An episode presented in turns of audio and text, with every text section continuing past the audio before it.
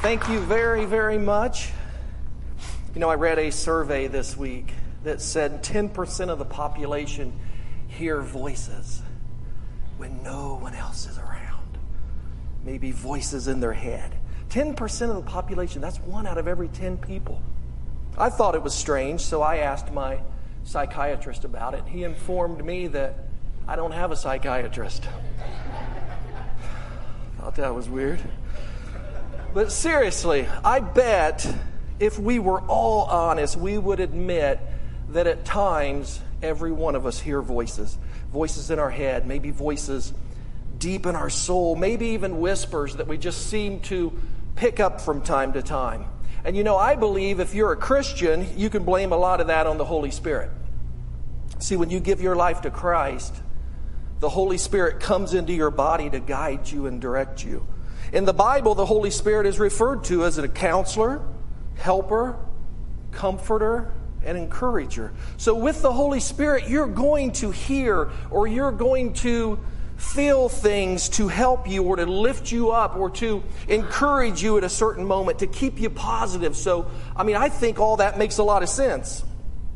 But many of the voices that we hear, they aren't really positive.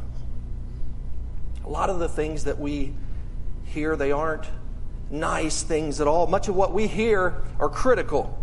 They can be harsh, they can be hurtful, it can be judgmental. I think a lot of stuff is probably things that we create in our own mind because we're usually our own worst critics. But you know what? A lot of times it's real voices. It's real voices that we are hearing. Maybe it's classmates. Maybe it's friends, family.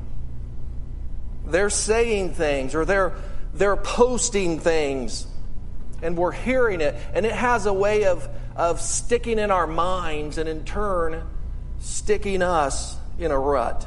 You see, these voices we hear or we feel or we sense, however they come into our world, they impact our lives. What we hear how we hear are important because it's part of a cycle that we're going to talk about today. It's called the cycle of truth. And this cycle can either help us or keep us from being all that God created us to be and doing all that God created us to do. So, to illustrate this cycle of truth, we're going to be looking at a story in the book of John today. And it's about a lady who had to deal with many, many voices. We're going to pick this story up in verse 3, where we find Jesus is teaching in the temple courts. It says the teachers of the law and the Pharisees, Pharisees were just religious leaders of that day. The teachers of the law and the Pharisees brought in a woman caught in adultery. They made her stand before the group and said to Jesus, Teacher, this woman was caught in the act of adultery. In the law, Moses commanded us to stone such women. Now, what do you say? So let's pause there. Can you imagine the voices that this woman was hearing? I mean, she was just caught in a sinful act. Can you imagine what they were saying to her? Can you imagine what they were calling her? It's like you could feel their scorn. I mean, I imagine that she barely had time to cover herself up before being yanked out of bed and drugged down the narrow paths of Jerusalem. People staring, people listening, people talking. It's like the whole city became a jury and they rendered a verdict. They said, guilty. And then, as if the parade of shame wasn't enough, they took her of all places to a Bible study. Jesus in the courtyard, surrounded by people listening to him teach. And they take this woman and they throw her in the midst of him. And then here comes all the accusers. Man, they're all gathering up on one side and they got their stern faces and they're all they're all pointing their fingers. A lot of us in here know what that moment feels like. To have made a mistake at some point and to have everyone just magnify it and point their fingers. And you don't know, nowhere does it say in this story that she spoke up for herself. She never tried to defend herself. Why is that? It's because the first part of the cycle of truth is what we hear influences what we think. What we hear influences what we think.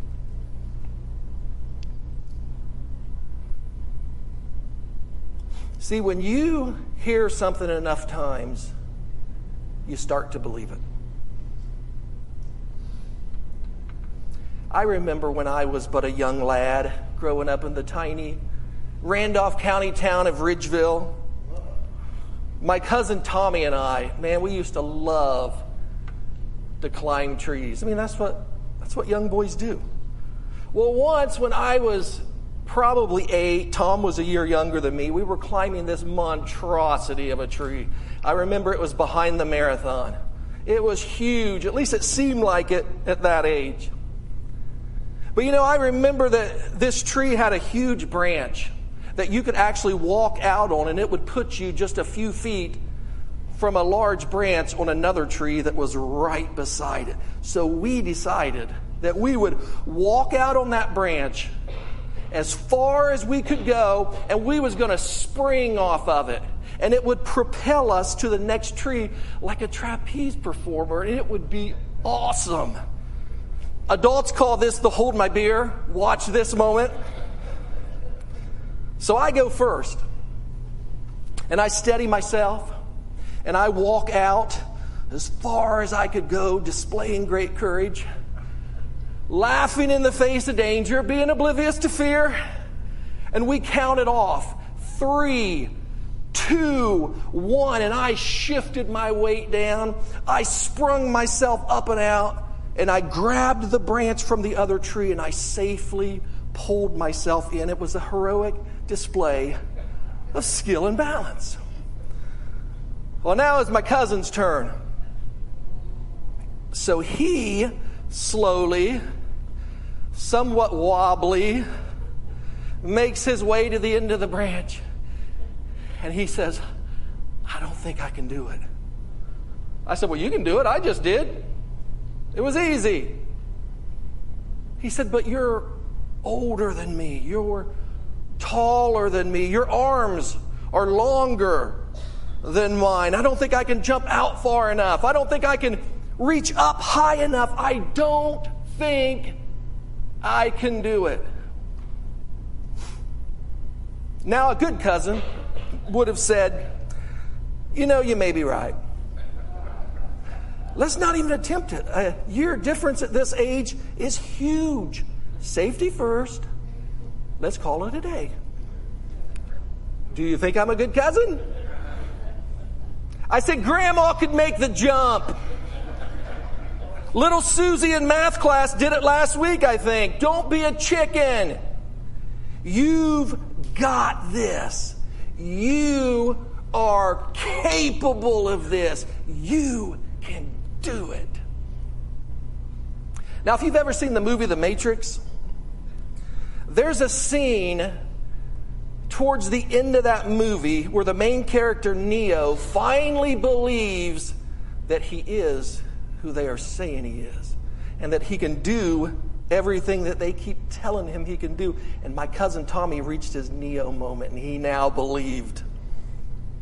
And he shifted and he thrust himself forward and he raised his arms in the air and he missed that branch by about a foot and a half, falling 10 foot down, breaking his elbow in two places. What we hear influences what we think. When we hear something enough times, we start to believe it. And you know, this lady in our story, she never defended herself. And the thing is, this woman was caught in the act of adultery. It was true. She was caught in the moment. She was caught in the passion. She was caught in an act of shame. And now she's hearing everything that they are saying to her, everything they are telling her, everything they are calling her. It's like she's accepted her fate. She's resigned to the fact that what they are saying is true. And if she is what they are saying that she is, then she deserves what they are saying she deserves. Proverbs 4, verse 23 says, Be careful how you think your life is shaped by your thoughts. What you hear influences what you think. Some of you in here have heard voices. Some of you are hearing voices, and maybe these voices are telling you that you're not good enough. They're telling you that you're not smart enough. You're not the right size you're not the right color. And you're hearing these things and you're starting to think that they're true. Just because you hear something doesn't make it true. Just because you see something posted doesn't make it true. You guys remember a few years back when almost every single post on Facebook was about teenagers eating Tide Pods? Remember that? You know what? I never once seen a kid eat a Tide Pod. Never once. But we were led to believe that every teenager in America were devouring them like cinnamon rolls. Because what you hear influences what you think. So back to our story. She's surrounded by her accusers.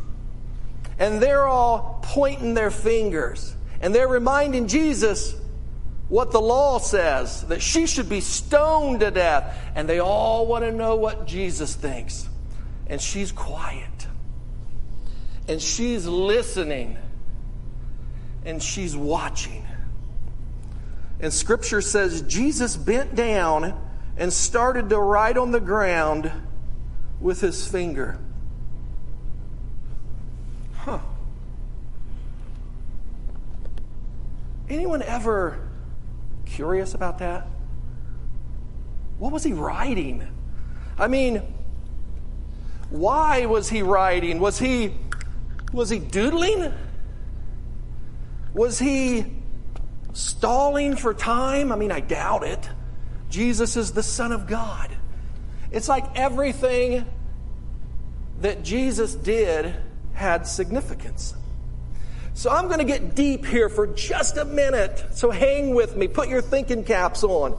But I think that this might be the key to understanding this. You see, right before Jesus bent down and began writing in the sand, the verse before says they were using this question as a trap in order to have a basis for accusing him. So the only reason they even brought this woman before Jesus was because they were trying to trap him into saying something that would give them a reason to arrest him because they did not believe that Jesus was who he said that he was. Now, check this out Jeremiah, the Old Testament prophet, wrote 600 years before this in Jeremiah 17, verse 3, and this was scripture that all of these religious leaders would have known very well. He wrote, O Lord, the hope of Israel all who forsake you will be put to shame. Those who turn away from you will be written in the dust because they have forsaken the Lord, the spring of living water. Now that's interesting.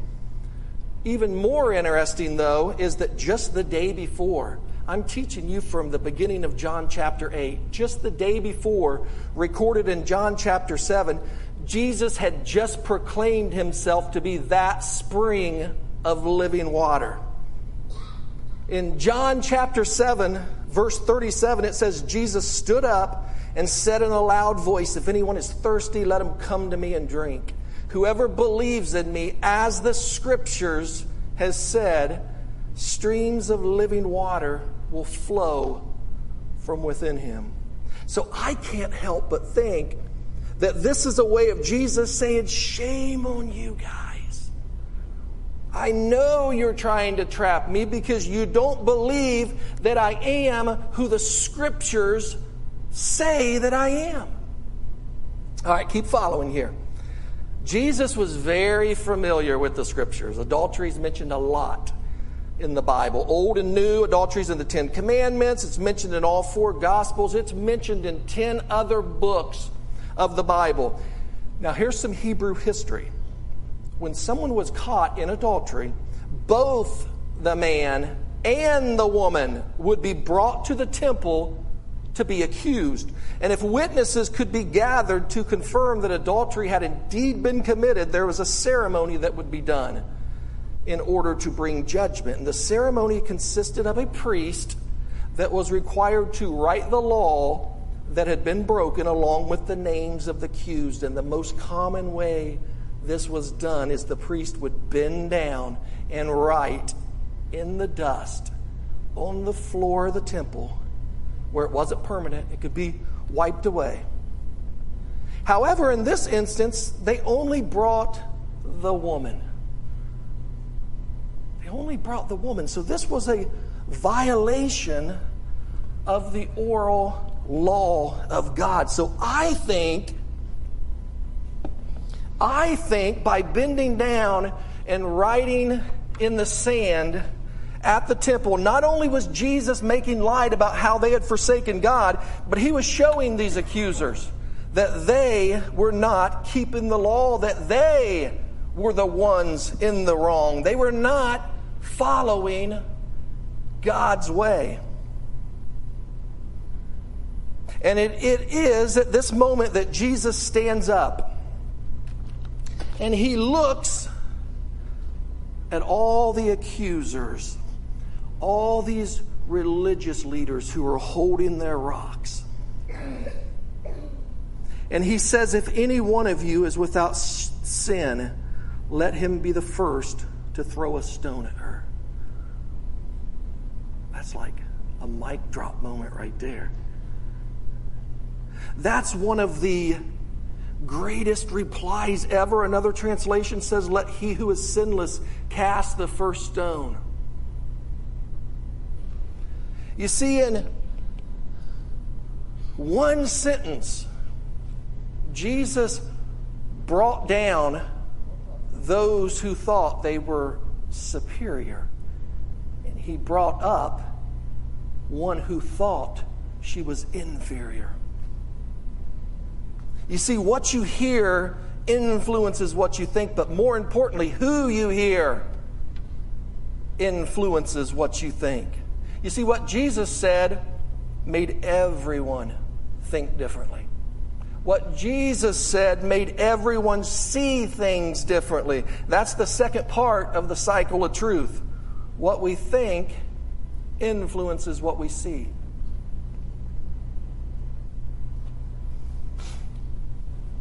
What we think influences what we see. Rebecca was a kindergarten teacher.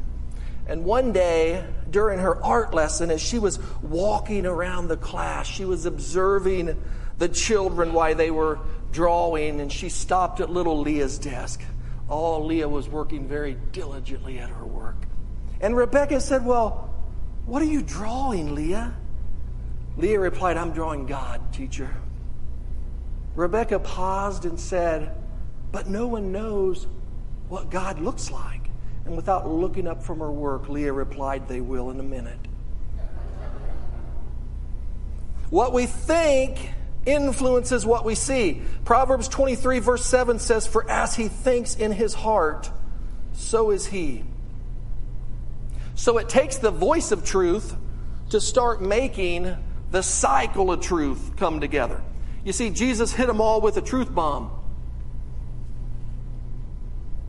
And then it says, again, he stooped down and wrote on the ground. So I think now he's giving them time to think, giving them time to process what was just said, because it takes hearing the truth to start thinking and seeing the truth.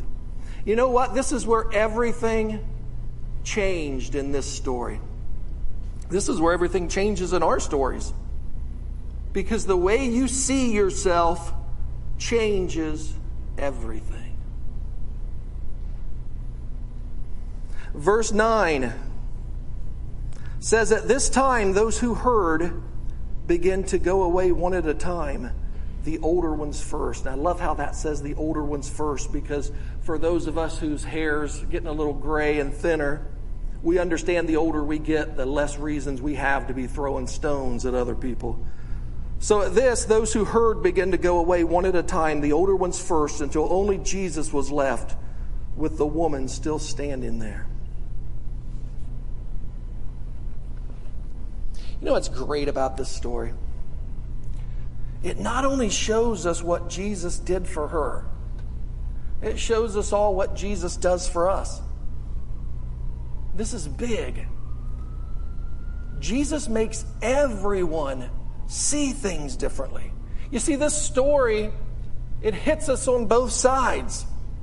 Because Jesus was speaking to everyone. Jesus was making everyone think. Jesus was making everyone see things differently. I mean, what did he do for them?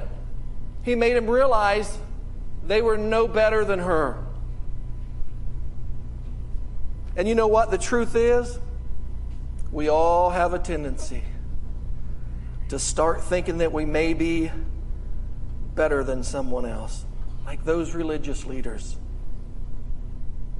We start to judge other people, we start to point our fingers, we start to point out things in other people's lives. Jesus is saying a sin is a sin. Don't judge someone because you think their sin is worse than yours. You see, Jesus made all of them see things differently. Well, what did he do for her? He stood up for her. Just like he stands up for us. He stood up high enough to enter into our world. He stood up, had a cross put on his back, nails driven through his hands. He stood up, had all the sins of the world, including theirs and hers and yours and mine, placed upon him. He stood up and he died for us. And he stood up in a tomb. Death couldn't even keep Christ down. He stands up for us and he speaks up for us, just like he spoke up for that woman caught in the act of adultery. Romans 8, verse 34 says, He is in the presence of God at this very moment, sticking up for us. Man, what a great thought that Jesus is right now in the presence of God, sticking up for us. Well, the story goes on and says Jesus straightened up and asked her, Woman, where are they? Where are they? You see, he's asking you the exact same question that he asked her Where are they? Where are your accusers? Where are these voices? Who are these voices that maybe you're listening to? These voices in your world, these voices of accusation, these voices that criticize, these voices that put you down, these voices that bring up your past, that like to remind you of failures that you've had. You see, these voices have shaped your way of thinking. These voices have shaped your way of seeing things. I mean, some of you are still bearing scars of something that was said to you a long time ago. It's like you've been defined according to a mistake that you've made, according to what someone else thinks about you, someone else has said about you. And I don't know, maybe you heard him at home growing up. Maybe you hear it at school. Maybe you hear these things at work. Man, some people spend their whole lives trying to recover from these voices. It's like this woman in the story. You may seem to just get yanked out of bed every morning. You're, you're, you're already feeling this tall before you even get up and start your day. You know what? Satan loves guilt. Satan loves guilt. He will remind you every single day, He will make sure it's repeated to you. Because what you hear influences what you think, and what you think influences what you see. He knows the cycle. He knows this cycle works. But it's not about what we hear, and it's not about how we hear, it's about who we hear. Well, this scripture continues on after everyone had dropped their stones and they all walked away, with Jesus asking her, Has no one condemned you? No one, sir, she said. Then neither do I condemn you. G- Jesus declared. So, who are you listening to? Who are you listening to? Romans 8, verse 1 tells us there is no condemnation for those who are in Christ Jesus. It doesn't say there's a little bit. It doesn't say, well, there's going to be some when you mess up really bad. It says none. And I want you to get this, what I'm getting ready to say. I want it to sink in your heart. I want it to stick to you. The reason you are beyond condemnation is that when you accepted Christ, you gave your heart to Christ, and He gave His heart to you. So when God sees you, guess what He sees? He sees the heart of Christ. It's powerful. It's not about what you've done, it's about what Christ did. It's because of Jesus Christ that we've been made free. It's because of his blood that our record's been wiped clean, that our hearts are clean, that we're free from accusations, that we're free from condemnations. It's called grace. Man, there is no person there is no person whose sins are too deep. There's no person who, whose past is just too ugly, whose failures are too many. There's no person who is beyond this grace. Do you see why the gospel is called the good news? You know, this grace redefines who you are, and it changes everything. Changes your life, it changes your identity, it changes who you are. You see, nothing will be different until you think differently. Or in a positive spin, everything will be different when you think differently. What we think influences what we see. Well, hey, Jesus wraps all this up by telling her, Go now and leave your life of sin.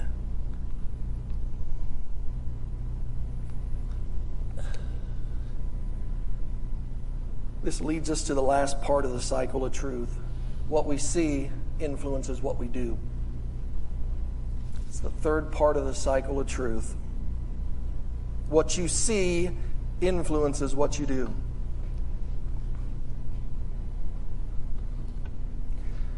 See, when you see things differently, you start to do things differently.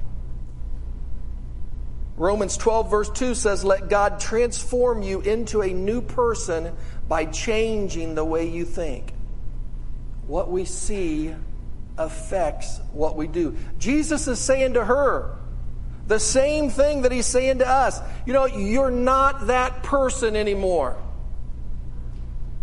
You're not who you once was. You are no longer defined by things that you've heard. You are no longer defined by things that you've done. You don't look back. You don't look back. You're not going that way anymore. You know, if your mind is still in yesterday, you're going to move in that direction because no one goes forwards by looking backwards. You're going to wreck.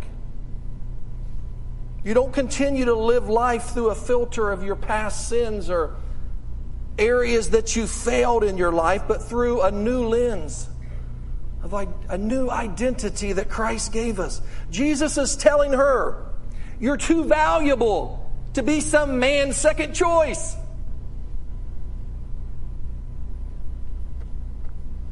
You deserve more than that. You are better than that. Turn away from the sinful living. Again, this message is for all of us.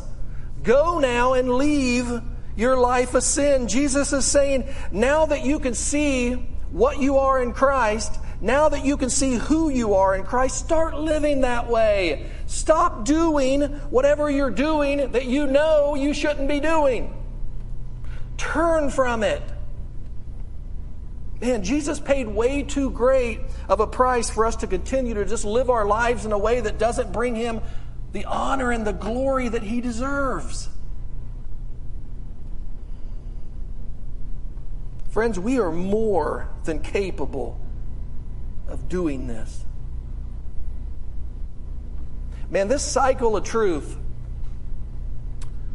is a game changer. It really is. It's a game changer. This story, this story in John is a game changer. But the voice of truth in this book is the game changer. And it's only through his words that we begin to think differently, see differently, and do differently. Let's stand for closing prayer.